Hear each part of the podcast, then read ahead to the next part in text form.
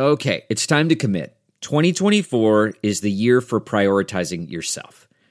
Begin your new smile journey with Byte, and you could start seeing results in just two to three weeks. Just order your at home impression kit today for only $14.95 at Byte.com. Byte clear liners are doctor directed and delivered to your door. Treatment costs thousands less than braces, plus, they offer financing options, accept eligible insurance, and you could pay with your HSA, FSA.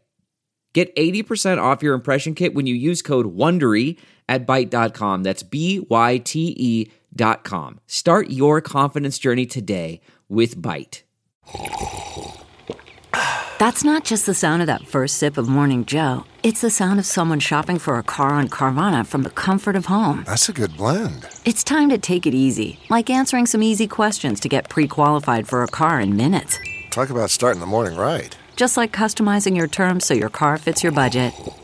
Mm-mm-mm. Visit Carvana.com or download the app to experience car shopping the way it should be convenient, comfortable. Ah. Typical disgusting display. Oh, tonight we got got 'em. Goldy, the Sulk, and JC. The typical, typical disgusting, disgusting, disgusting, disgusting display. And it starts right now.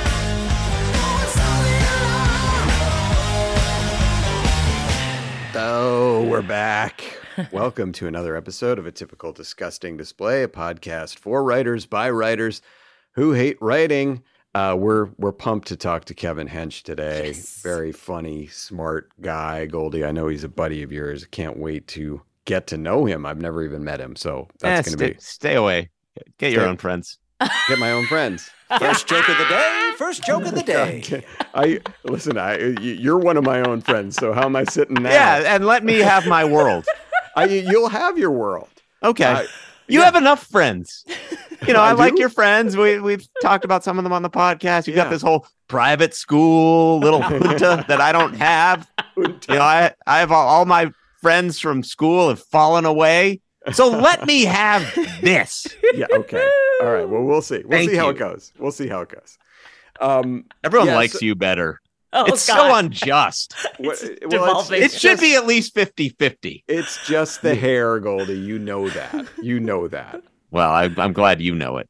yes, I do now. From hanging around you, I do. I do know it. That's the only reason.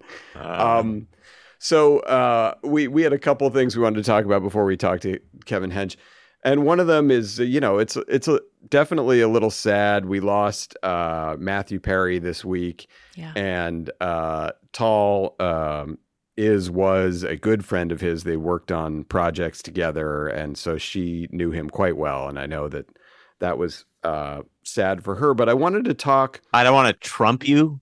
Yeah. My mother went on a double date with his father Whoa. probably uh seven, 60 some years ago. So I mean a little bit more of a connection there. Yeah. Trumpy. All right. That's a fair trump. A fair trump. Um, but uh, you know, so i- i- in the midst of, of of sadness and shock when you know when something like this happens, because listen, we we talked about the Friends pilot on this show uh, probably over a year ago, and I think it was clear that like obviously Friends, you know, doesn't need our help, doesn't give a shit about our critique. It wasn't necessarily our cup of tea. I think we sort of fall into the Seinfeld camp here on this podcast anyway. Um, but you cannot deny like what an absolute comedic force of nature Matthew Perry was on that show. He, like he Chandler Bing became like this thing where everybody would talk like that for for decades. It, you know, it it came from Letterman and then it was but he really popularized it. Like there was this quippiness thing that everyone was doing in the 90s where it was like no matter what someone said it's like and it's a little bit of the David Spade and you are, you know, yes. and it's like the how blank can you be, you know? yeah, yeah, yeah. But it Could you really- be any more blank.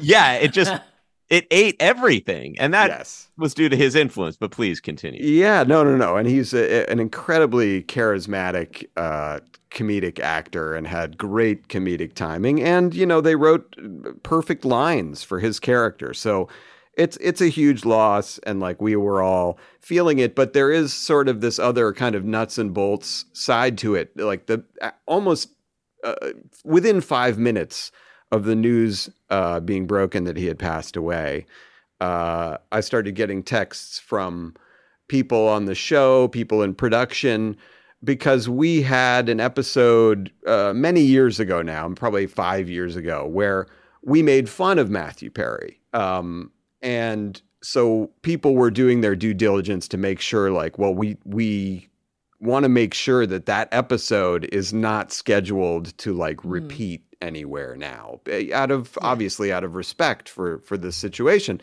And that's all you know those are the kind of things that happen to uh, happen at family guy from time to time. If somebody passes away and we've made fun of them like it'll get pulled out. So we have this very nuts and bolts discussion about you know making sure that that doesn't happen. But then within you know less than a half an hour after that the texts start coming in from from other family guy writers. And this is this is just all to speak with like this this may come off as disrespectful but i want to emphasize that in in comedy and and particularly at family guy this is sort of what we do. And this is how we deal with uh, a tragedy like this is through humor. So as i say the texts start coming in and before the night was over, the Family Guy writers who participated in these texts, we had written an entire parody of the Friends theme based on this tragedy. And now, again, that sounds disrespectful, but in a way, I submit that it is the ultimate respect that on a Saturday when people are not working, this man, this great comedic actor's sad death inspired many of the Family Guy writers to get off their asses and put together something that was quite humorous in the face of tragedy. And so I just wanted to just throw that out there as sort of a little behind the scenes look at how certainly a place like Family Guy processes uh, a tragic moment uh, in Hollywood. Well, I find it enormously disrespectful because I wasn't on the text chain. Uh, well, but by the way, that's not entirely true. You were peripherally part of this text Well, chain.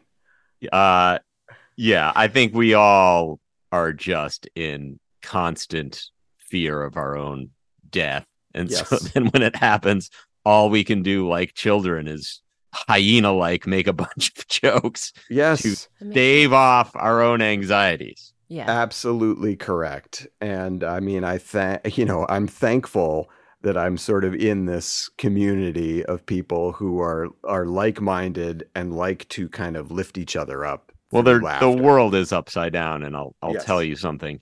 That this is my least favorite time of year because you you wake up and it's just dark, Dark. and you Yeah. think like I shouldn't be awake. This is Right. backwards, and then you get out of work and it's dark, Yep. and so so I get up this morning, and uh, this happens once in a while, where I, you walk outside the house and it's light out. There's no sun, and then the moon is just in the middle of the sky. yeah, Yeah. It's so And you go, oh, okay, so there are no rules. Yeah. Like it's daylight and the, and there's just the moon.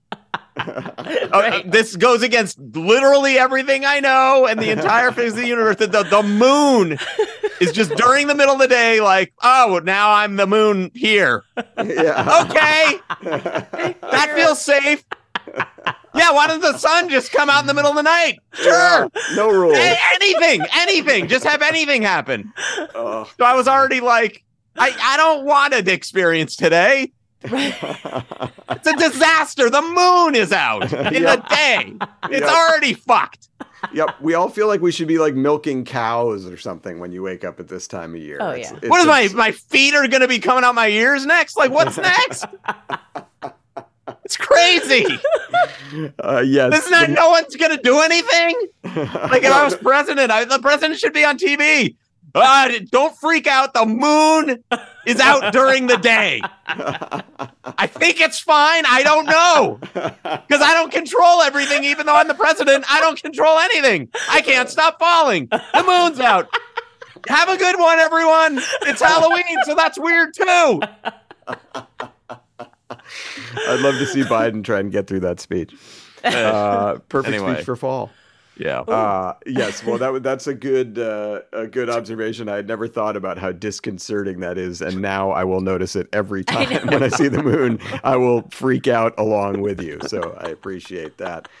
CarMax is putting peace of mind back in car shopping by putting you in the driver's seat to find a ride that's right for you. Because at CarMax, we believe you shouldn't just settle for a car, you should love your car. That's why every car we sell is CarMax certified quality so you can be sure with upfront pricing that's the same for every customer. So don't settle. Find love at first drive and start shopping now at CarMax.com. CarMax, the way car buying should be. Okay, picture this. It's Friday afternoon when a thought hits you. I can spend another weekend doing the same old whatever, or I can hop into my all new Hyundai Santa Fe and hit the road. With available HTRAC, all wheel drive, and three row seating, my whole family can head deep into the wild. Conquer the weekend in the all new Hyundai Santa Fe. Visit HyundaiUSA.com or call 562-314-4603 for more details. Hyundai, there's joy in every journey. Uh, and now something else we freak out about every week. Now it's time for Johnny jokes. From Hollywood. Here's Johnny. Woo! All right, here we go. Maybe you heard this. Hey, listen to this thematic connection right here.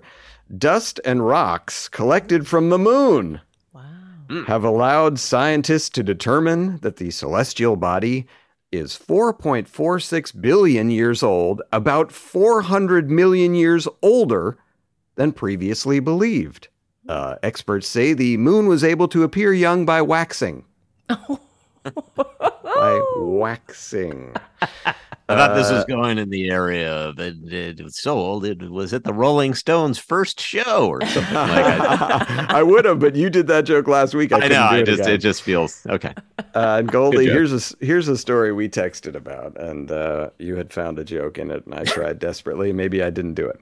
Uh, after taking a hard foul, West Virginia basketball player Akok Akok was sent to the hospital. Uh, while the player is now in stable condition, the team's coach says that he's never seen a cock so swollen. we, we had texted about it, and there it It's a fertile area. Yeah, fertile, fertile for some. Yeah. Uh, I mean, it's just like you to milk a cock. and yeah, Goldy, when we texted about this, you wrote, uh, "Now that we've both got our hands on a cock, it really started producing or something." It was very funny. All right, next story: thieves at an Apple store made off with twenty-seven thousand dollars worth of merchandise. Uh, they didn't take that much; they just opted to go with the protection plan. Funny. Having Uh, in the- been there myself this week. Yes, yes. So relevant to some. Uh, in the face of minuscule polling numbers, Mike Pence has officially dropped out of the 2024 presidential race. The former vice president will go back to his old job of being wallpaper in the downstairs bathroom. Hmm. Boring guy. I, I had I, I had a similar. Jo- I'll just do mine so I don't have to do the same setup Go ahead. now. But that he dropped out of the presidential race before he before it began, and Pence knew he was in trouble when even the fly on his head endorsed Trump. That's better. God That's, damn that's it. fine. You know, it's all lateral. All right. And finally, an investigation is underway after violent anti Semitic messages were posted online at Cornell. Uh, for those of you who don't know, Cornell is in the Ivy League like Ringo was in the Beatles. Take it away, Johnny, too. All right. Well, it's all anyone's talking about. Taylor Swift and Travis Kelce appear to be getting serious. Uh, friends say it's the real thing and not for show, and they're still intimate even when there are only 15 cameras there. That's nice. it's fine. After the uh, recent runaway success of her movie, Taylor Swift is now officially a billionaire. But it, it hasn't changed her. she's still the same simple small town girl she's always pretended to be. Very good. Okay. Well, thousands of Walgreens employees may walk off the job this week. The move threatens to leave customers not noticing a difference. I think I'll do this one as a norm. Yeah. This is a norm. All right. Well, today was Halloween, and uh, the presidential couple had interesting costumes. Uh, yeah, yeah. Uh, First Lady Jill Biden wore makeup and a costume and went as Barbie. Yeah. Well, Joe Biden wore no makeup and no costume and went as Oppenheimer now.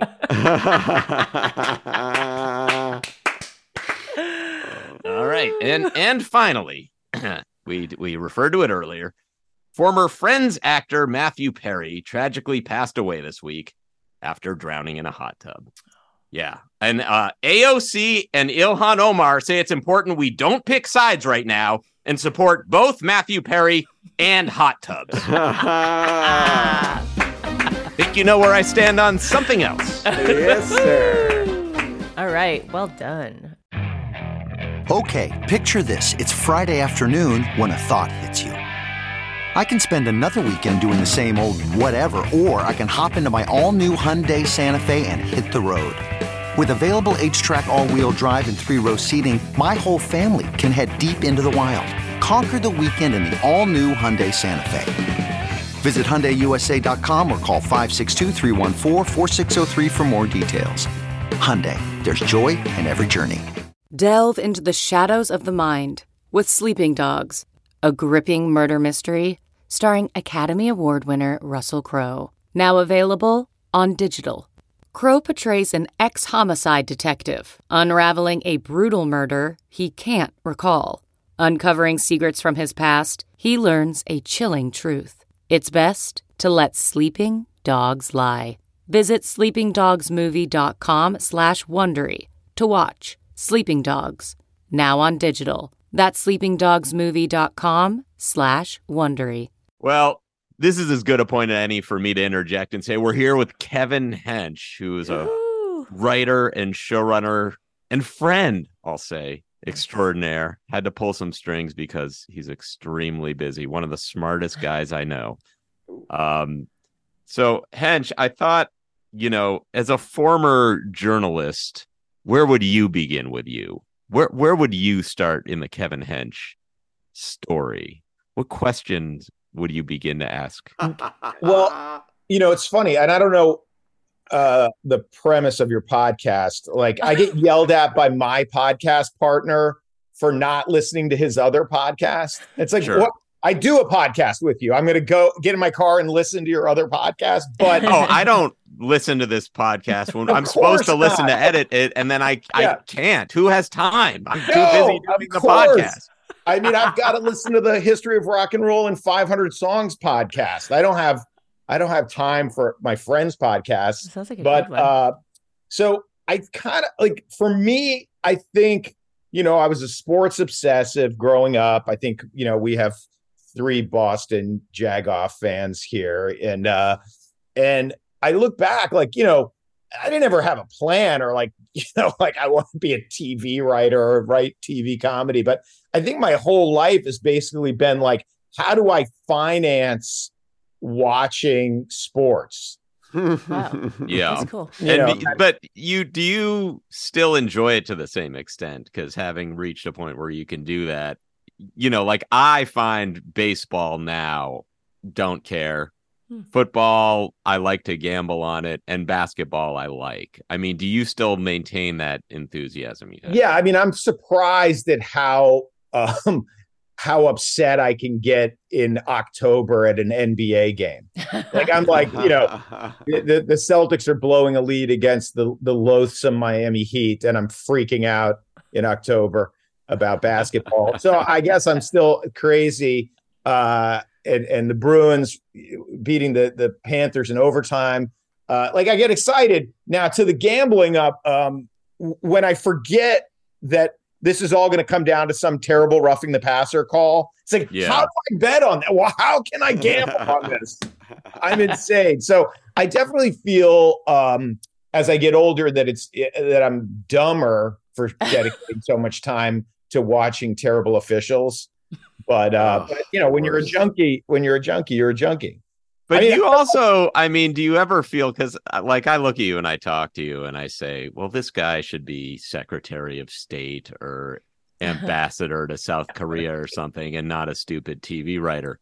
Like, do you feel within you this pull because you have these other sort of intellectual pursuits and knowledge, and then you, you know, make broadcast TV as we all do? Um, are you torn at all about that between your sports fandom, your profession, and like how intelligent that I think you know you are? Yeah. Yeah, I'd put myself somewhere between Warren Christopher and Tony Blinken as far as Secretary of State ability. No, I don't. It, it's fun. I have two daughters, and my my 16 year old is at art school, and and kind of like I don't know, she's following in the old man's footsteps. But you know, I feel like it's almost time to have the conversation with her that you know I've wasted my life. you know, do you really want to follow in these footsteps? Like, but then do you ever like you occasionally I'll find myself with you know real grown-ups in like a real and I'm just like I, I- I'm not up to it. Like I belong in the sandbox. Right. I just belong in the sandbox, making Yes. jokes, making making dough. Uh, who am I kidding? you know, you go to like political fundraiser and just you're just like, wow, these people are putting themselves in the arena. It's like kind of impressive. And I just could never hang. Like I just get so nervous.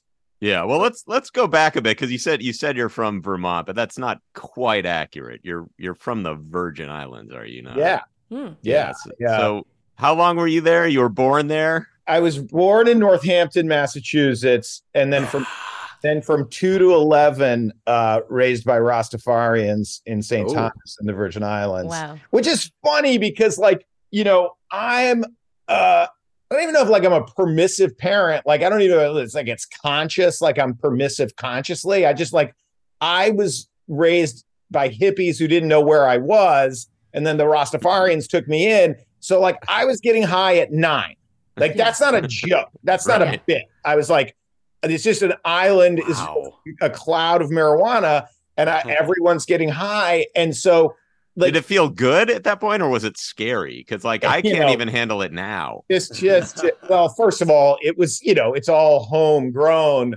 And I, you know, I had a weird like 20 years off from smoking pot and the hydroponic. Like I, I tried pot as a grown up because I was like, why are people like they want to like make pot like pot's illegal? It's so insane. And then I I smoked some pot and I was like, this should be illegal, man. This is Well, it's very different now. It's way stronger. I'm sure what you were smoking was a lot lighter. Yeah. So, I mean, what I was smoking in the 70s is just enough to, you know, make me forget about my parents' crumbling marriage for a couple hours.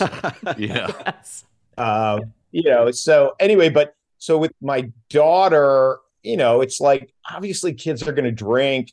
And like I tell, you know, I tell people like what my daughter's up to, and they're like, whoa, what are you doing? I'm like, she's seven years older than I was when I started in on the drugs and alcohol. Like I, I'm a hero. She's 16.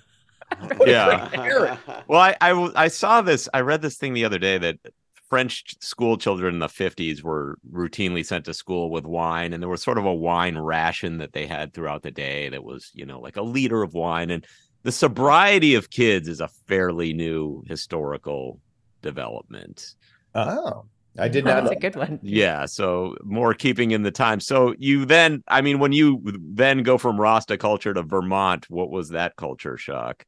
Well, you know, of course, I was equipped with a windbreaker basically for my first winter. So I, I'm standing, I'm waiting for the bus in a Patriots windbreaker. And are you sober or are you high? and I'm, I'm stone sober. I needed I needed the Saint Bernard to show up with the liquor around his neck, save me. But I really I do remember very clearly standing at the bus, waiting for the bus, uh, and and thinking I was going to die. Like it was so cold, and then also like you know you grow up swimming in the tropics, like like the ocean is warm.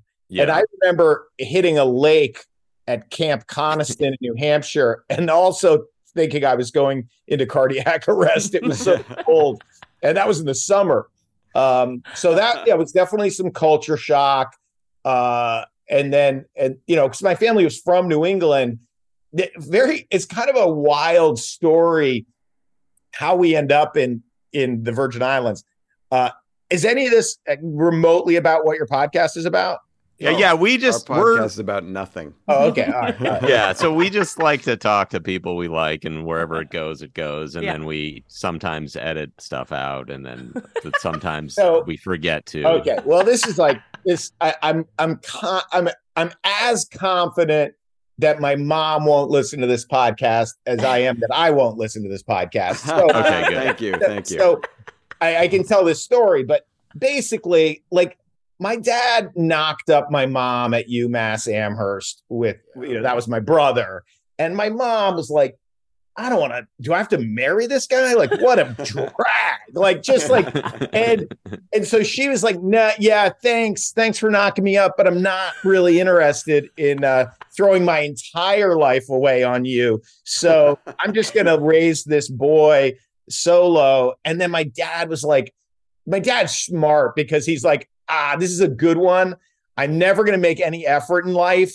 But I should make some effort right now to convince her that I might have effort in me to to settle down. And so, like, you know, he he he chases her down. He's like, no, let's raise, let's make a family. And like, and my mom's And like, he's like 22 or something at this well, point, or, he was a like, there, or he's was he a townie and she was at the college? well, or- it's interesting because he went, he was, he went in the Air Force. So she was like, she was one year younger than he was, but ahead of him in college because he'd he'd been in the Air Force. And so, um, but he hoodwinks her and she agrees to marry him. And uh, I mean, I guess I'm glad, right? I'm here. But so so so then like it, it it's not long before before my mom's like, gosh, you know, in addition to being with this slug that I didn't want to marry, it might it might be nice to also be with men that I'm attracted to. okay. So, so my mom is is having an affair, and and although this is all disputed, there's a lot of Rashomon. In and by the way, I'm like, Mom, I'm not. I get it. No one knows Dad better than I do. You don't have to be embarrassed that you were cheating on him. I totally sign off on that decision. That is that's that's Yeah. that's your. what do you care? Rob. Your your weeds flowing in. Yeah, yeah. So- but so the way, so this is the my dad's Rashomon version of this story is that we're in the Deerfield, Northampton, Ma- Massachusetts corridor, and my mom. A lot of hot dudes there. yeah, so I I thought am I a- thought the Rashomon was going to involve a Rastamon. Rashomon. Good one. Uh, so my mom, according to my dad, is having an affair with with a guy named Kenny Bordner, and my mom denies this, and she's much more reliable narrator than my dad. So maybe it's funnier if it wasn't true. Um, I mean, there would definitely be like spectacular infidelity and confrontation and gunplay in my awesome childhood. But so so then um my dad needs to get I'm I'm on the scene now. I'm like uh, did you ever see Girl on a Train? Girl on a Train with Emily Blunt? Yes. Oh, There- yes. There's a scene where an affair is taking place with a child like leaning on the bars of its crib, kind of like paying attention. Like that's that's the opening scene in the Noah Baumbach movie of my life. Is like, Yes. hey mom, that's not daddy. But anyway, so so then so then my dad's like, I gotta get I gotta get Norma out uh, uh, away from from Kenny. Uh, so my dad, I mean, basically, it sounds like we were just thrown in a car without seatbelts and driven to the West Coast. So we land in Hayward, California. Um, and my dad's like, okay, you know, I've just put 3,000 miles between my wife's vagina and Kenny Bordner. I've done it. I've done it. And then I don't know, like where they were. Like they were, they wouldn't have been at a restaurant, I don't think. But uh, like, you know, close family friend Kenny Bordner pops up on the West Coast and goes, "Hey, Mike, Norma, what's up? What are you doing here?" What? And it's and and he's like, "Well, we just uh, we just moved out here. And he's like, You've got to be kidding me. Me too. I'm getting my MFA. I'm getting my MFA at Berkeley. This is so, this is awesome. And so so then my dad is like, Are you kidding me? Are you kidding me? I mean, it's um, I is it uh, what? It's a, there's a I wanted to say Jean Paul Sartre short story. Um, it's called The Wall, I think. But anyway, the idea being that like you think you've you've you've evaded doom, and then doom shows up in Oh yeah. Northern Yeah. California, right? And so, um, so then my dad at this point has his PhD, and he's goes to the job fair like to teach English, and then they go, "Hey, they need someone at the College of the Virgin Islands," and he's like. All right, Kenny Bordner, let's fucking see. Let's see this. Let's see your level of commitment. Let's see your level of commitment. So then, so then, my dad scoops us up like we were barely in California for for less than a year, and then we're off uh, uh, to the island in 1969 uh, to to you know spend my formative years. In fact, I leave St. Thomas in the summer of 78 while the Red Sox are blowing that 14 and a half game lead to the Oh, end. Jesus. All a lot of trauma, uh, late 70s trauma for the kid. But I will say, despite almost freezing to death, as soon as my parents were no longer in the same house, like my life got instantly better. Like I, I'm I'm the friend who's always like, oh, you should definitely get divorced.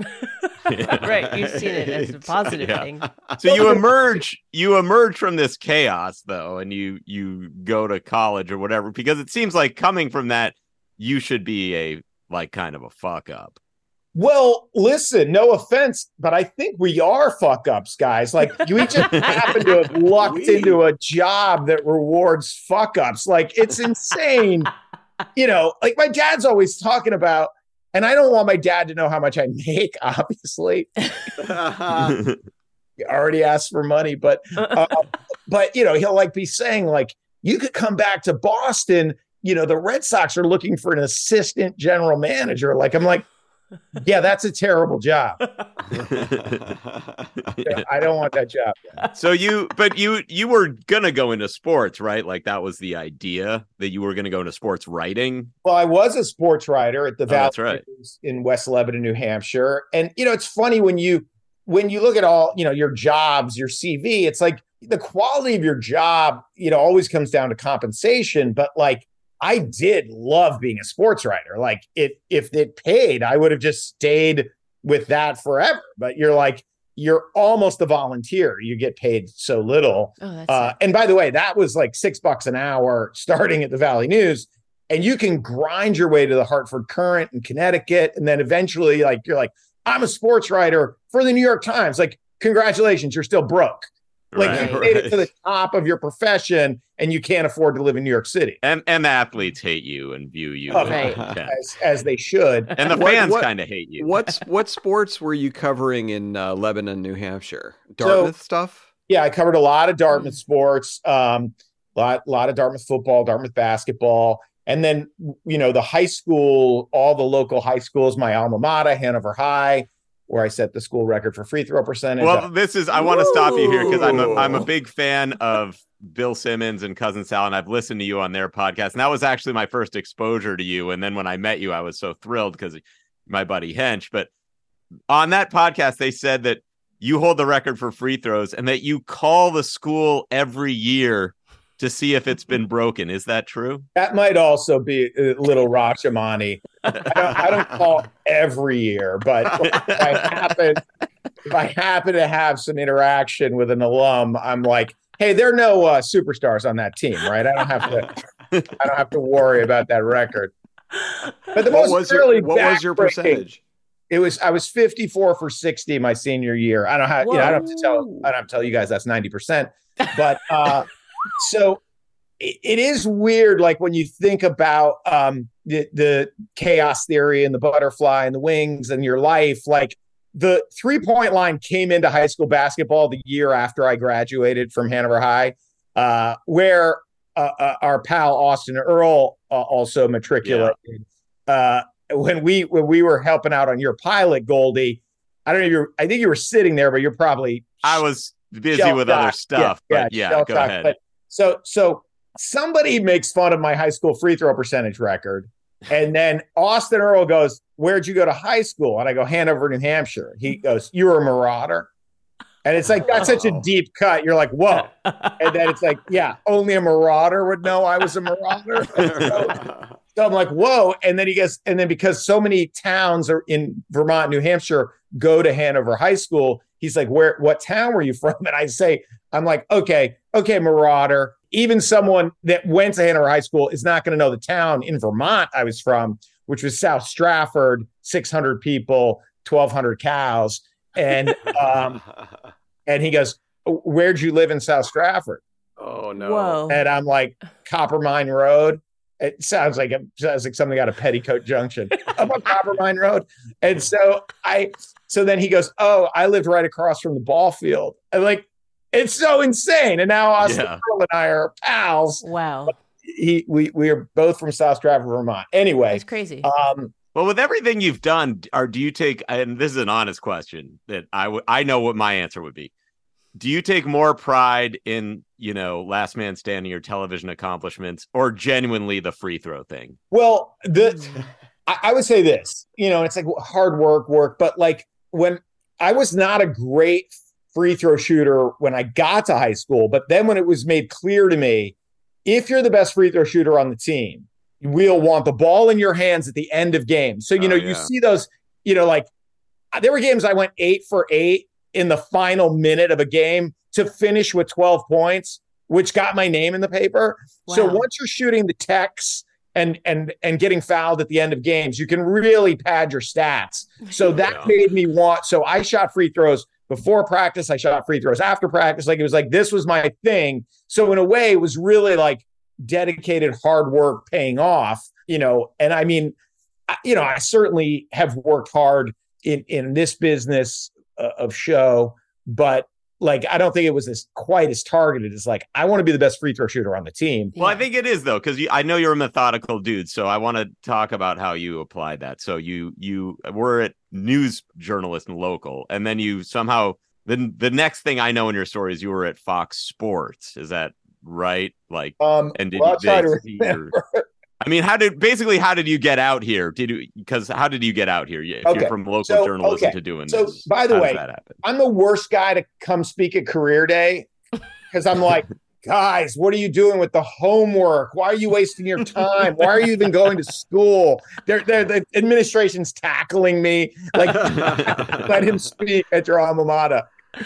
Drop, tune in, turn on, drop out. So, um, to finish the butterfly theory, had the Yeah. three point line Okay, come in in in the you know before I graduated, I suspect I would have gotten a look to be the seventh man on a not very good college. Oh, You know, Matt- like you would have been Matt Maloney. yeah, well, I could never have gotten into Penn. A Uh, broken great, great call. Uh, I couldn't have been Jerome Allen or Matt Maloney on that uh, on that incredible Penn backcourt. Um, but so so now I have to, you know, so I I did I did light it up in the intramurals, uh, and and this is how dedicated I was to basketball. Um, after graduating from University of Vermont, where I was a- an intramural superstar, I got a fake Dartmouth ID so I could play intramural basketball as a graduate Awesome. at Dartmouth. That's dedication. Who is this guy? I've never seen this guy in any of my classes. Who is this guy? Got a fake ID so he can play intramural basketball. Who does that? Okay, so this is like it's actually this is pretty good. Like my my my memoir because um, Yeah. I also sort of skipped town because of a lady. I was working at the Valley News, and there were lifers there. Like you could look, you, you just looked around. And you're like, oh, you got to get out. There's a point where you know the cement hardens. Like you got to get out mm-hmm. while you're still wet cement, or you're going to be like this guy or this guy. Like you're going to live. And by the way, the Upper Connecticut River Valley region is beautiful and reminds me of a Jimmy Stewart, Hedy Lamarr movie where she says to Jimmy Stewart, "You boys, you leave the farm to go to the city to try to make enough money so you can retire to the farm. And I've Right. definitely had some of that. I know you you have too, Goldy. We talked Well, about look at Alec. I mean, that's all he does is. we talked about New England. that- tired of but- farms. Well, What- no, but you left New England to go here, and then you just want to be back there. right. Totally. True. So, Not it- me. yeah, I ditched it as soon as I could. so I was ha- having an affair with the engaged obit writer at the Valley News. How is this not your show? and and so um I was like, this is great. Like very like kind of low stakes. Like I was just like, I was, you know, I was lifting and I was just I looked like, you know, Jan Michael Vincent. I had a very long earring. I was like, I'm like, I'm, I'm, you know, I'm nailing the only cute girl at the Valley News. What a life. And then, but then her surgeon husband finds out and her fiance. And then I was covering Wait a like- minute, this guy's not dead. yeah, yeah. I was, I was covering. I was like out, you know, on the on the field hockey beat. I was covering a big game somewhere, so I was not in the office when when he came into the office to confront me. Oh, So I don't know what that scene would have been like, but thank God I wasn't. I wasn't there. Wow. And when I got back, uh, I to- think he would have seen your earring and started crying. he didn't know he didn't want to step to this. No way. And so, um, you know, I'm get I'm like, I'm driving back. I'm like, I gotta write a 15 inches about a zero zero field hockey game. Oh my Christ. I, don't- I don't even know what I don't even know what any of the, the, the terms are. But uh, so then my coworkers are like, hey, there was a guy here looking for you. Like, I'm like, oh, that can't be good. And then and then eventually he he called me at the office, you know, to accuse me of of absolutely what was happening. and I was like, whoa, you know, I don't know where you got this. This is crazy. Like, I this is genuinely insane. Like, we're friends and coworkers, but like you know, kissing, uh, you know, like, and, and so so. By the way, I'm just telling him the lie he wants to hear. So anyway, the like the next day she was gone. Like she was packed up and returned to Virginia. And and I was like, I realized I was kind of crestfallen because you know, I was, you know, as much as I was trying to like pretend I was some Lothario, I was like, oh, I was kind of had a sweet, you know, soft spot for her. And so I looked around the shitty office with the shitty wage and no cute obit writer. And I was like, now's the time.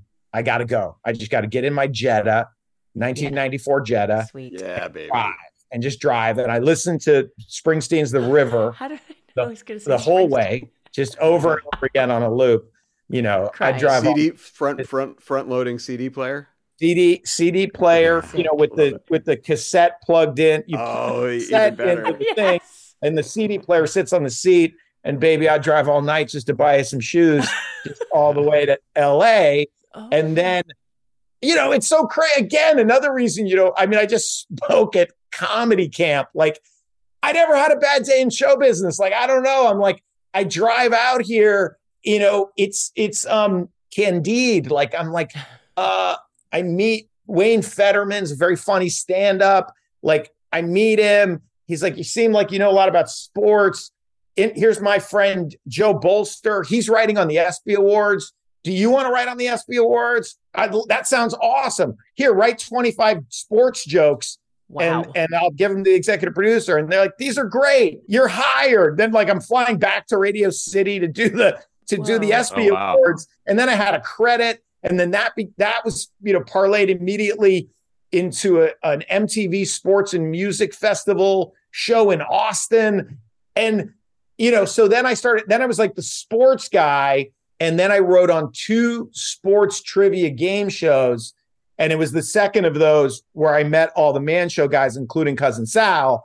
And then it was like, you got to come play basketball with Carolla and Kimmel. And then it was like, hey, let's hire this guy. It was anyway, I don't know. Like Yeah. it's it's it's insane. Like, you know, it's not really transferable. I can't like hey, here's what you do. I mean, I do one thing I do tell people is like be an expert in something because like if you if if they your staff can go, I don't know, ask Hench. It has to do with sports. I also Right. I also see though something valuable in your experience is that you didn't have such high expectations when you came out here that you needed to be doing this very specific thing.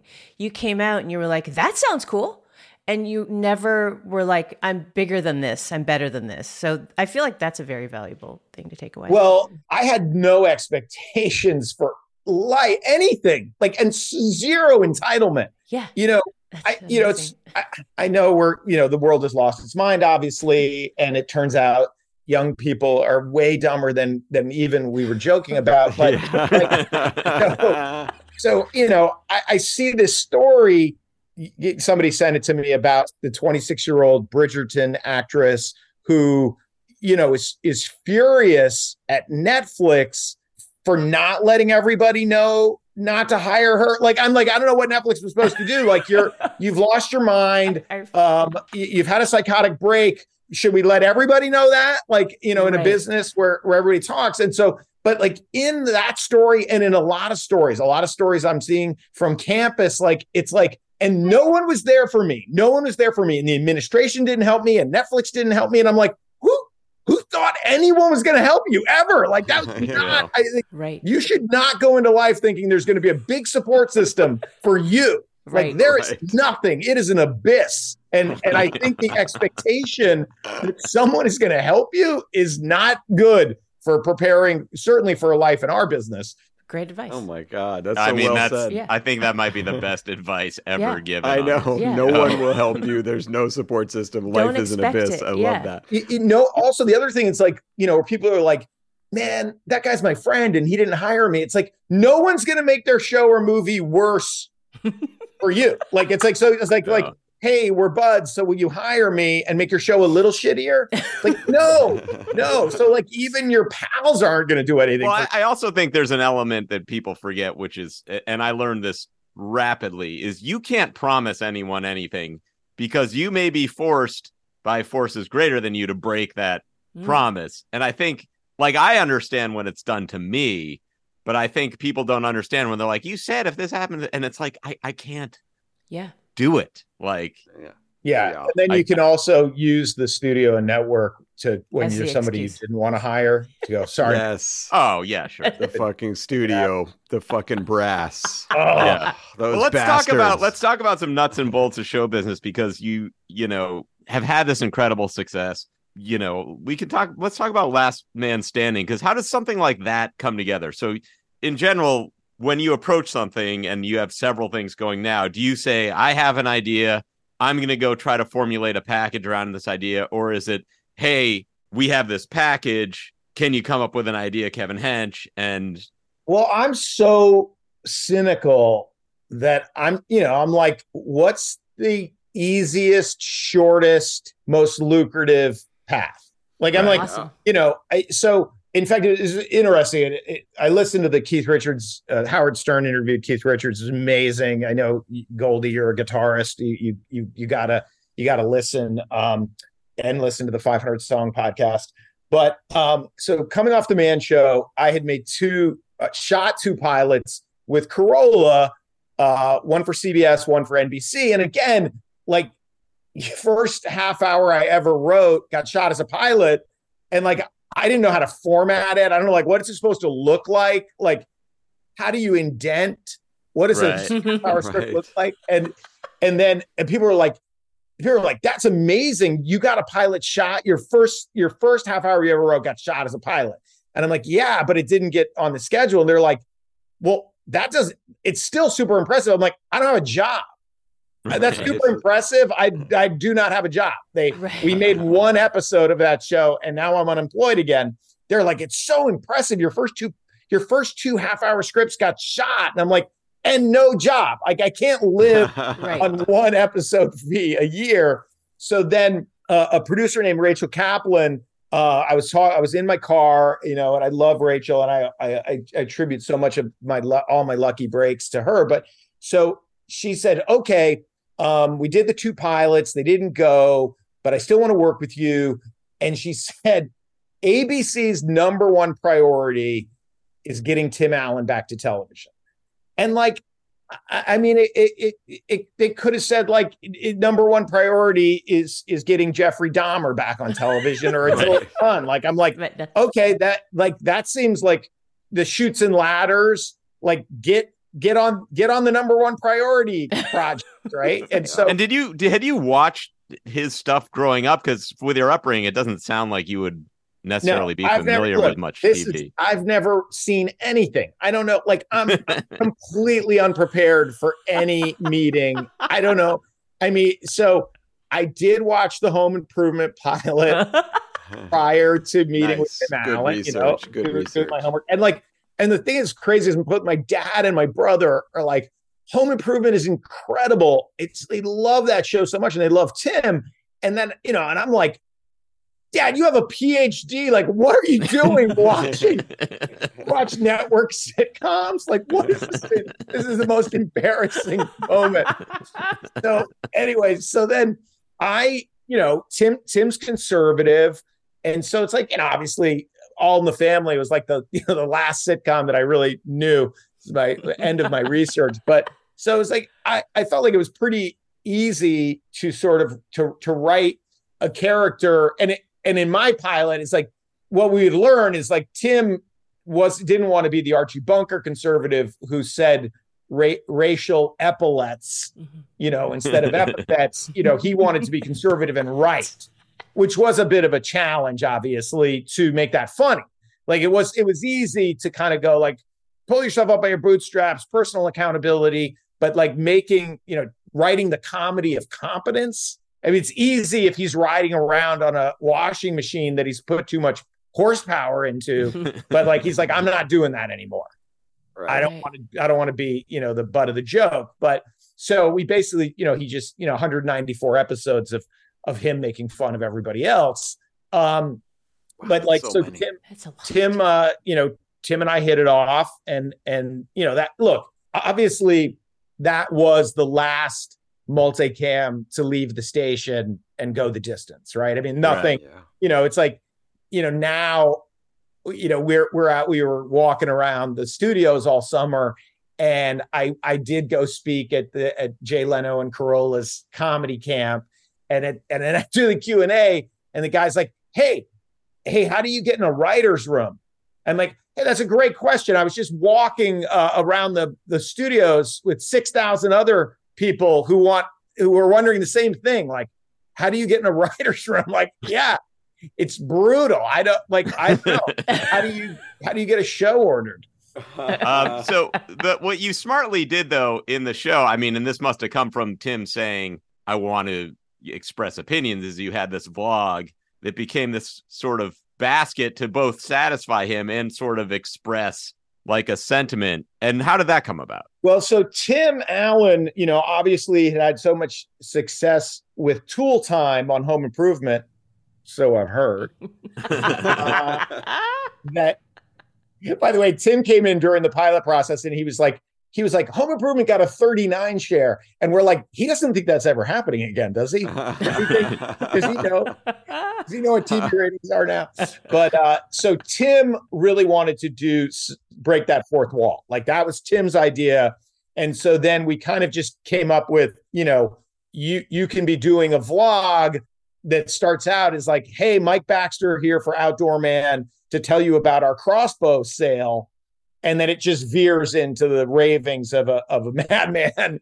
But the thing that tur- that was so great about that, and I I wrote them all, but was um we could connect it thematically to whatever the episode was about, and a lot of times because he loved the vlog so much, it would actually help Tim know what he was playing for the whole rest of the episode. You know, it would just be because you could write it just on the nose, like you could just go like here's what I'm ranting about small government, you know, whatever. And then and then he would take that to to the rest of the episode. So it's funny, he just texted me about how much he misses those vlogs.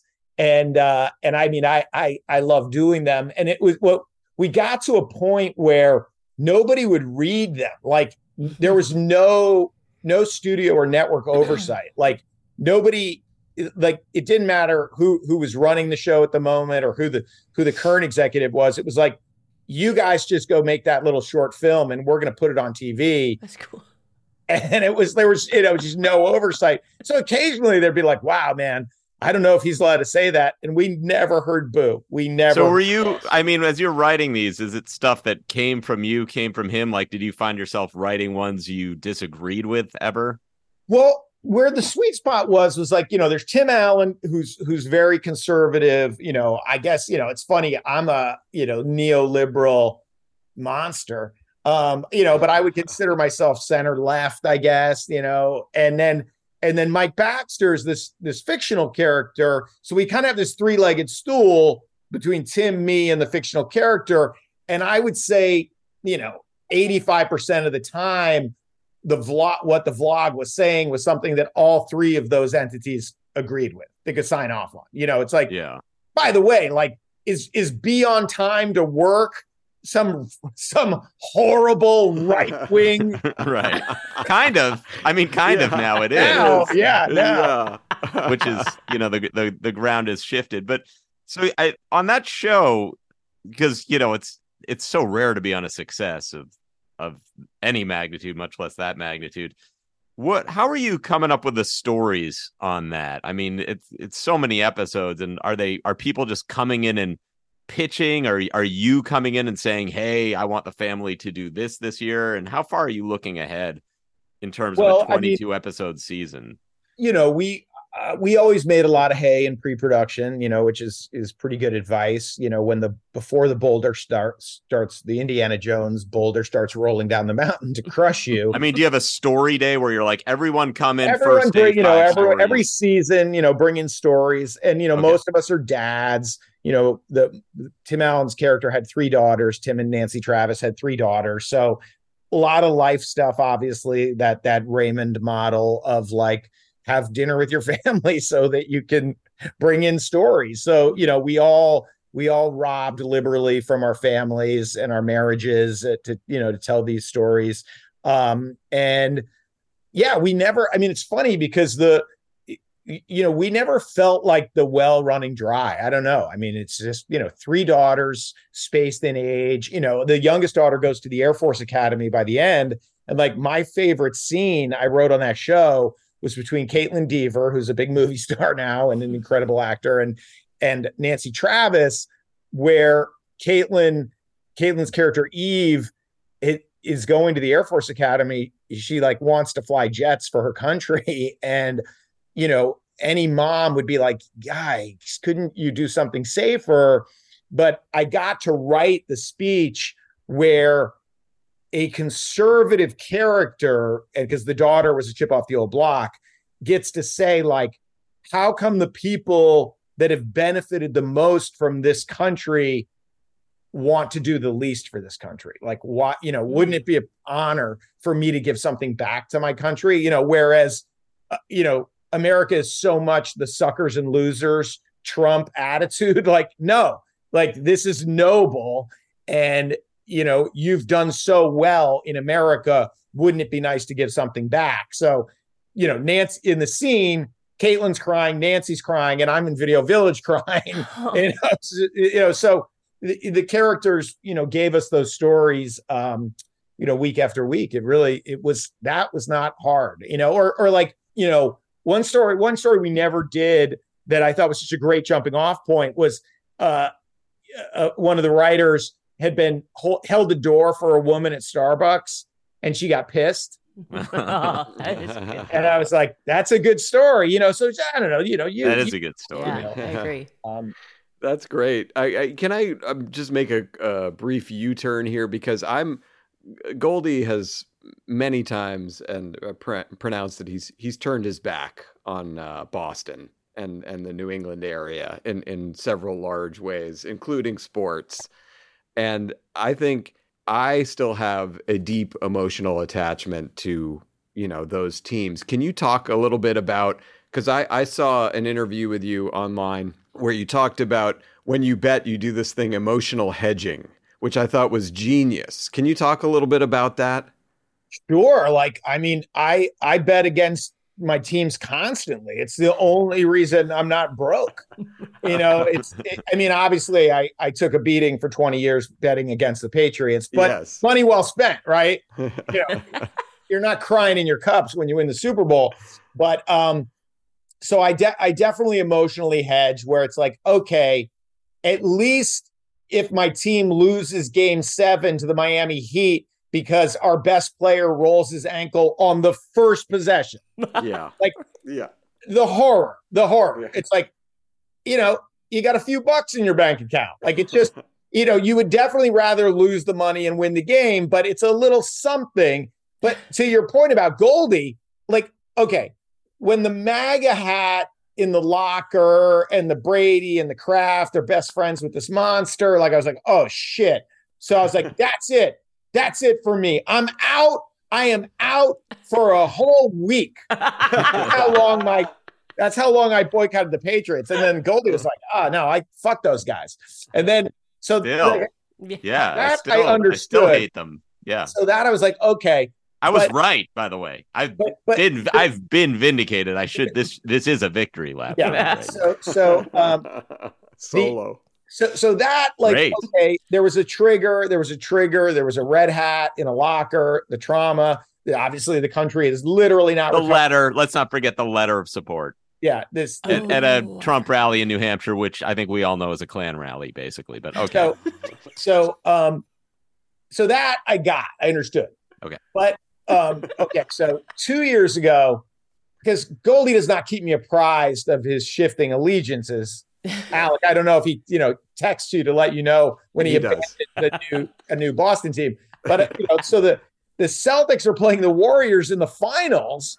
And I text Goldy and I'm like, man, wow, it's nervous time, huh? What do you think? He's like, oh, I'm a Warriors fan. yeah. And I was like, whoa, whoa, hold on. First of all, I did not even know this was, I didn't know this was possible. Like, you know, yeah, you can just like, do whatever, you know, man. just like your, you know, I, your wife, Once you go bald, you can do. I mean, you, you talk about you know, you talk about no one cares. You want to learn no one cares? Fucking go bald in America and see who's there to pick you up and, and fluff you up and save you.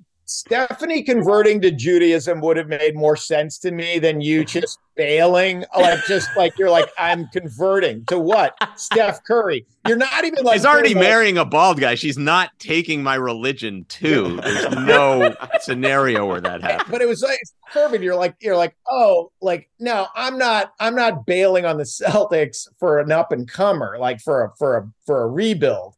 I'm like, Right. I'm bailing on the Celtics for the generational talent in basketball. I have the receipts on being a, a college fan of his. I have the I have the receipts. Oh, good, good, good. I was I was not like I was a very early adopter. Yeah. Had he gone to Minnesota as he should have, I'd probably be a Timberwolves fan. All right. So so yeah, uh the Love the I mean, I admire in a weird way, probably because of my my parents and my upbringing. I admire Goldy's disloyalty. But I've been here longer than I was ever there.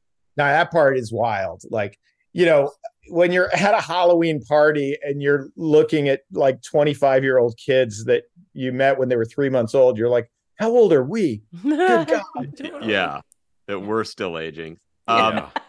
now I'm gonna I'm gonna U-turn us back. Ooh. I'm Uh, ready. I'm ready. I want to talk about the stuff you have going on now because you you're very good at selling things to networks. Like this is sort of your superpower, and Don't so uh how what is your approach going into a pitch? Like uh, how long do you plan on speaking? Sort of do you go in with do you feel like you know within a minute you've done it or do you feel like you're building a case the whole time? Like what's what's I your mean, approach Uh, Lucy? okay. I, I guess you know i i like obviously i like the fix to be in. So it's like hey i've got an idea for tim allen sold like that's like right? I mean that's the reality of our business you know? And then you know um i've got a couple of a couple of hot things i'm really excited about. And i i mean you you guys know it's like how often is your performance in the room the deciding factor? I mean haven't they talked about it prior to you coming in. i only realized that very late in the game. I i really thought it i used to think it was about the performance. Yeah. So I mean, I, I get, I mean, I do get super worked up. I think I get a little less nervous than I used to, but I don't if there's a sweet spot, right? I don't want to be over prepared where I'll slip into kind of, you know, monotonous drone. I want it to sound a little extemporaneous, like like this, even though this is Right. all scripted. Everything I've Are you using a are you using it a off prompter. are you using a deck when you go in? Like do you use a Um, deck at this point or do you I usually, I mean, it's funny. I usually just have index cards in front of me that I just kind of like, almost like cue cards that Yeah. have bullet points on them. Which them. is smart. I I, I want to just say I think this is smart because I think they want to know how long a pitch they're in for too. So when they see the stack of cards going down, They're like, yes. I think in some sense that's a relief for them. and then it's, I mean, so, so, but then on Zoom, I would just have the note cards on a cork board behind my computer. And I, you know, so I would just, Look up. Yeah. uh, sort of the old, old school version of prompter. And then I like to be pretty fat. I mean, I'm very pacey, obviously. Yeah. Uh, you know, I mean, do you start out with a general statement about like the world? Here's where the world is today and why we need this show. Or are you more? Is Yeah, it more about the sure. show for and sure. like I, you know, I because I actually that's the only part that's interesting to me is like, is the theme? You know, what are we doing? Are we part of the resistance? Are you know, does anybody remember laughter? You you know, are we allowed to make jokes? And so, um, you know, I I like the preamble is sort of the fun part where you know you're basically telling them, you know, do you know who Dave Rowe is? Of course you don't, because he was the guy at Decca Records that didn't want to sign the Beatles. Don't be that guy. no, you know, you know. So uh, it's a good definitely, line. There's definitely some bullying involved, right? Because that was the other thing that I I didn't understand. You know, Carolla is such a fucking savant in so many ways, like raised raised by hippie, uh, deadbeat liberal wolves. Um, but he, you know, he told me once because like he would like kind of fucking snap at the executives, and I'd be like, "What the fuck, man? What are you doing?" He's like, "They like that. They want they want to know that you know what you're doing." And like, but we don't know what we're doing. I know we don't know what we're doing, but they want to think we know what we're doing. So, um, you know, obviously I have a, a pretty gentle touch, but I definitely, you know, I want them to be hit by the full fuselage of confidence, you know, like I fucking know what I'm doing and I'm great at it. You'd be lucky to work with me. First of all, you'd have a good time. Um, and it's not your money. So start bidding. Um, and then, and then, you know, I like to have a monster joke for every character, you know, so Mm. you can hear what's funny about that character in joke form. Um, and then, and is that along the lines of like this is the type of person who thinks this even though this or you, you know or is it literally like a line they would say in a situation it would be dialogue, you know, like, you know, if you were watching a sizzle reel of the show that's about to air, you know, you would see that character's, you know, it's funny. I was, you know, I think about it so much, you know, talk about vindication because I guess this Bill Burr movie is just blow is doing really well. Oh. You know, and so what when I think about your guys' show, Dads, which did do well. alex show but that- yeah that's- Uh, Goldy Goldy wrote more than anyone else, but yeah. but so it's like not only it's like it wasn't like it was ahead of its time. It was like, well, it did well. It like it earned the right to continue, but you know, in in one of the early signs, like, whoa, whoa, whoa, we're not. It's this is not about comedy, guys. Come on, be sensitive. So you know that's you know that's 10 years ago now. And like you know god bless bill burr but like i'm i'm not, i'm hearing it maybe is not great even though it's successful. And it's it's just funny that 10 years later it's like we need you know to to bring back these attitudes and these voices and someone has to be like well we didn't really ever have to leave.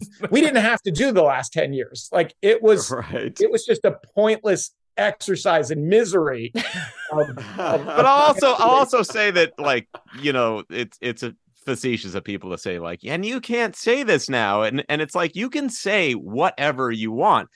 There will be consequences you might not want to deal with. And like I I, I think But people I- it's also like- it's are kind of soft and not wanting the consequences which is you know not everyone's gonna like you and and praise you. But for sure but it's like the the squeaky wheel like no no one is being told to fuck off right? Like if you lodge a complaint you, the, none of the institutions not not not the new york times editorial page not your alma mater columbia not not uh, the networks, is is telling somebody who complains, go fuck yourself, or buy another newspaper, or go to another college. Like I thought when the University of Chicago sent that letter, this is not a safe space. Do not come here if you are looking for a safe space. I literally I was like, this is the beginning. Every college is going to draft their own letter that says, no, no, no, no. We we are going to challenge you and teach you uncomfortable things. And it's like the University of Chicago is like Virgil Starkwell and take the money and run. Like they, you know, did nobody told Virgil the brakes off? Like, like your Chicago's like, come on, gang. And it's like everyone was like, no, man, we're cool. We're gonna hide under our desks while the the the lunatics run the asylum. I mean, and obviously that is that has come to to full fruition in the last three weeks. Um, it, it, it's so nuts, and I and I blame young people are allowed to be stupid and complain. I really blame the institutions, um, you know, for not yelling at the New York Times newsroom. Like, yeah, sometimes there's going to be shit in our newspaper that you disagree with. Yeah. What's Yeah. up? You know, what was your what was your insanely coddled life like before you got to the New York Times that you can't hear an opposing viewpoint? Uh, no, we can't. I think I The think that's a good place for us to to jump off the train. Is no opposing viewpoints at all. Yep, none. we, we don't like it, but uh, Hench, thank you so much for being Oh, here, man. thank you good. guys. We Was you got to a- come back because we could we could go I love Of course, I know. hours course. with you We, anytime. did, we didn't even talk about Larry Bird. I'm disappointed. Uh, so, and so well portrayed in Winning Time. Just so per- oh, I still haven't seen that. Yes. Free throw contest between you and Larry Bird now. Who wins? I mean, I am so I'm actually actively in back spasms right now. Oh, like oh. I, I I am so physically decrepit that an uncontested 15 footer is a triathlon. Wow. I'm Sorry to hear Oh, that. boy. it's God. it's I'm not I'm we'll not talk off air because I gotta. I'm gonna call you. I'll call you later. Oh yeah, We'll- Goldy's I, I can get you. I could. That part of your life can be solved. Oh, Sarno. Yeah. That's right. I've read it all. I've read it all. Oh, Hopes. But you're not doing it. Um. Anyway. Uh. Thank you so much. thank, Thank you. you guys. We'll, uh, That was awesome. Thanks, Yeah. Kevin. Wow, God, Kevin is Yeah. he's so funny, so smart. Goldy, that was a great interview you Yeah. ran there. Great questions. Oh, Thank you thanks. for We gotta have. sharing. A, I mean, we'll have him back because he can. He's so fascinating talking about everything. Yeah. Yeah. Smart. That was just so it- I did get the sense that there was there were 10 more hours of uh, content. Well, like you know, when you read a book, I I usually don't even remember the title of the book I've read, Yeah. Mm. or having read the book entirely. I forget Yeah. the book. I don't know the author, and Totally. his recollection of yeah, his references. facts of of from every field about everything. It's it's I, remarkable. I know. Well, he he brought up I think Camus, Sartre, and Rashomon in one interview, and I was like, I know. he went to things. Rashomon twice, which sort of goes to show. but that it doesn't that kind of honor Rashomon if he goes I to it guess it again. I don't. I, Um, I, I've never seen it. yeah, no, I've heard, I've heard about it. I've I've, I've read the uh, thumbnail enough to know what. I just saw black and white, and I was like, okay, I'm sure it's good. Um, all right, now it's time to get into a portion of the show we like to call top five. Top five. Oh, we're beautiful. JC, this was your top five. Yes. Tell us what we're top five and about today. Top five things you wish you were brave enough to do. Yeah. All right. Yep. Go for it. So I will go You're brave first. enough to do this? Can you do it? I don't know. it's pretty tough. Um, I don't know if you guys have ever heard of these things. They're called silent retreats. Yes. Where you go and you, it's like you can go anywhere from, I think, maybe three days to sometimes a month. Yeah, Aaron And I think you be- went on one during the hench interview.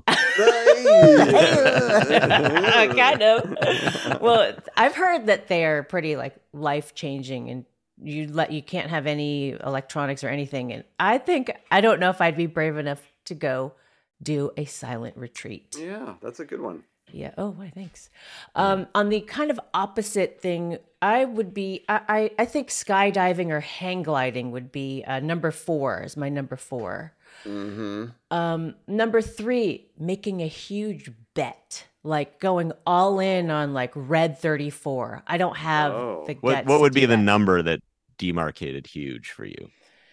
I don't know. Uh, that's a very good question. I've I played a five hundred dollar blackjack hand was the most. That's not it. I no. I was thinking like 10,000, Uh, but yeah. like but I don't. You know, something that'll really hurt. Yeah, 10k that's like- was what what jumped to my mind. Okay. well. But Okay. 500 is still like when you're actually No, sitting at a nothing. table, you're like, okay, Alec. That's like- relatable. It's like not betting at all. oh my God. Must be nice. Okay. Number two. This is more a very personal thing. I think going all in, this is what you guys did going all in on a creative endeavor like music instead of being like, okay, I know that I can have a career doing what I do instead of, pers- I, I could have gone the route of being a bass player and I just didn't maybe didn't have the the belief. So I kind of wish that I was brave enough to have done that. I think you're being hard on yourself, and I think And it's not too late. yeah. Yeah, that's sweet. Yeah, Yeah, that's and and Goldy and I have never been all in on anything, so. Well, I mean, you're I I put most of my chips on the cha- table and went some in. yes. okay. And um my number one is I wish I was brave enough to just not give a shit.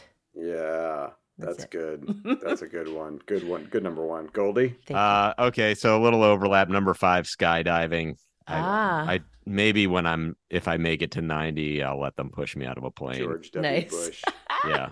Uh, number four is I've always wanted to do like a round of some kind of combat, whether it's jujitsu or boxing or something like a real combat sport. Yeah. Yeah. But um, don't really have the guts. Number three is singing.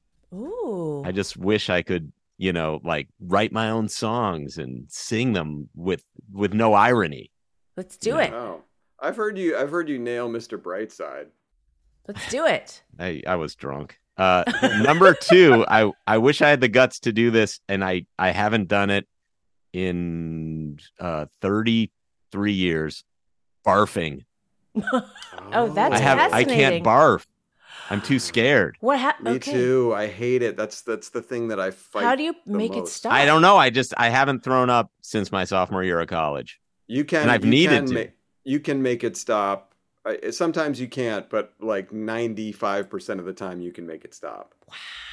Okay. Um, and number one, murder. Wish I had the guts to just kill some motherfuckers. Uh, you Oh did that God. perfectly. Bec- you did that perfectly because I was contemplating that, but it was always like I wanted to throw a person in there, and you can't do that. Mur- murder is Nope. just the best way to say that. Yeah. Okay. All right. So here we go. Number five for me stand up for myself. I wish I had the courage to stand up for myself at times when I don't, but I don't. Oh my god. Uh, number four. I Go literally top- thought you meant stand up comedy. No, no, no, no, no. no. like, well, that what? You- that, you did that I wish I hadn't done. Uh, number four. Go topless. I wish I had the courage. I don't. Uh, number three. Put my feelings into words. Oh yeah. I think a lot of times I just have all these feelings, but I don't spit them out. And now at the age of 50, I feel like I'm losing the ability to turn the feelings into words. Whereas at the age of 17 or 25, those feelings you have come out as words a lot easier. Well, also, So- no one cares what a 50 year old feels. Pretty much. That's it. Pretty much. Yeah, good. I'll, I'll keep tamping him down. Thanks for the uh, pep talk. No problem. Uh, number two, be truly vulnerable with another human being. Wow. I think that takes a lot of courage, and I, I don't know that I've gotten there. So I want to. I'm on the road to find out. Take that look off your face, Goldy. I don't know what it means, but I don't like it. Number one, and this one, Goldy, I'm surprised is not on your list. Number one, shit anywhere. oh, that's a good one. Yeah, That's a good one for you guys. that's a good I one. do, I do not have the courage to do that. Okay. That well, was, it, it almost number two and number one, That I think, are very related.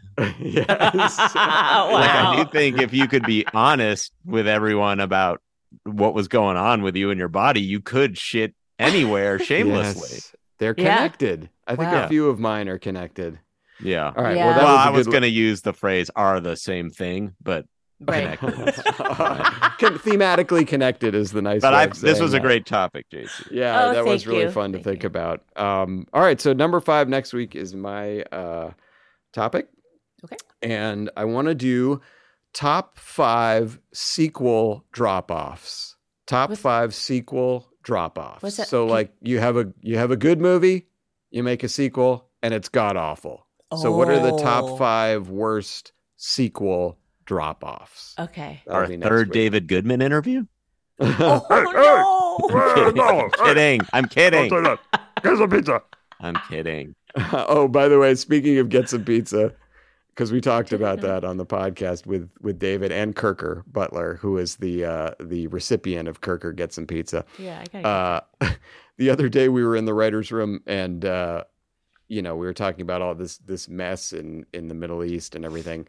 Danny Smith out of nowhere just goes, Gaza, get some pizza, which I thought was very funny to say Gaza, get some pizza. Made me laugh. Okay. Now let's end the show as we do every week on a high note.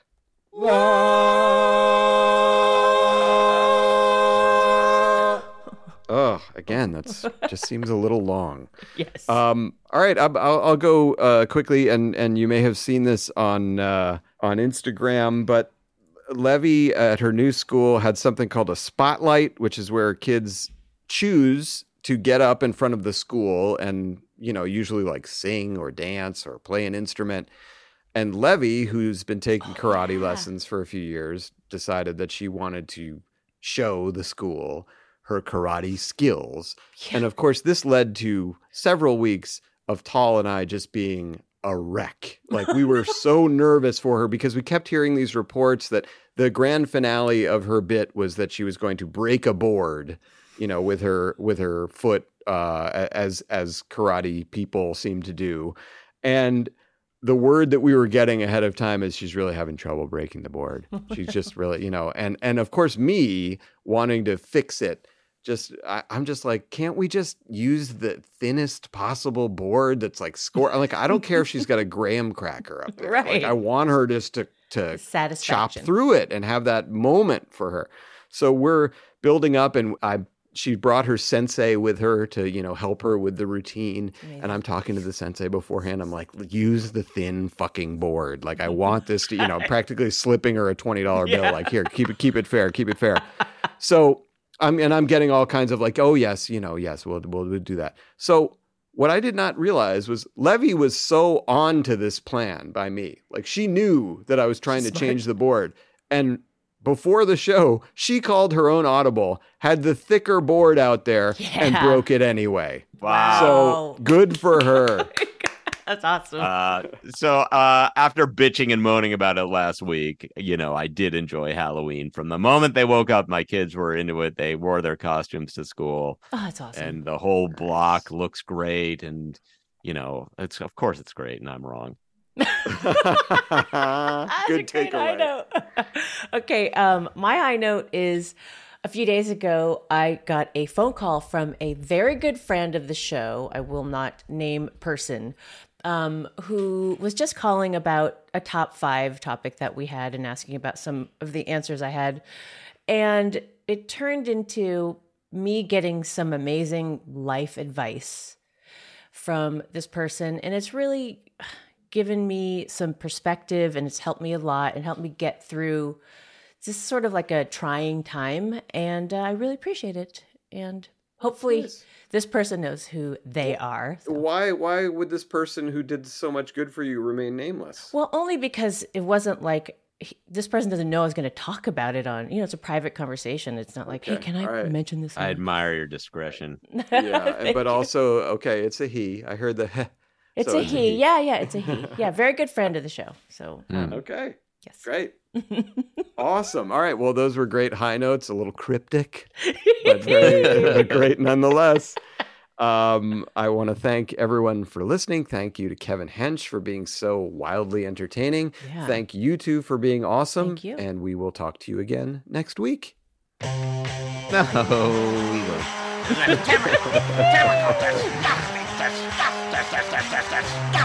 Display. That was fun stops right now.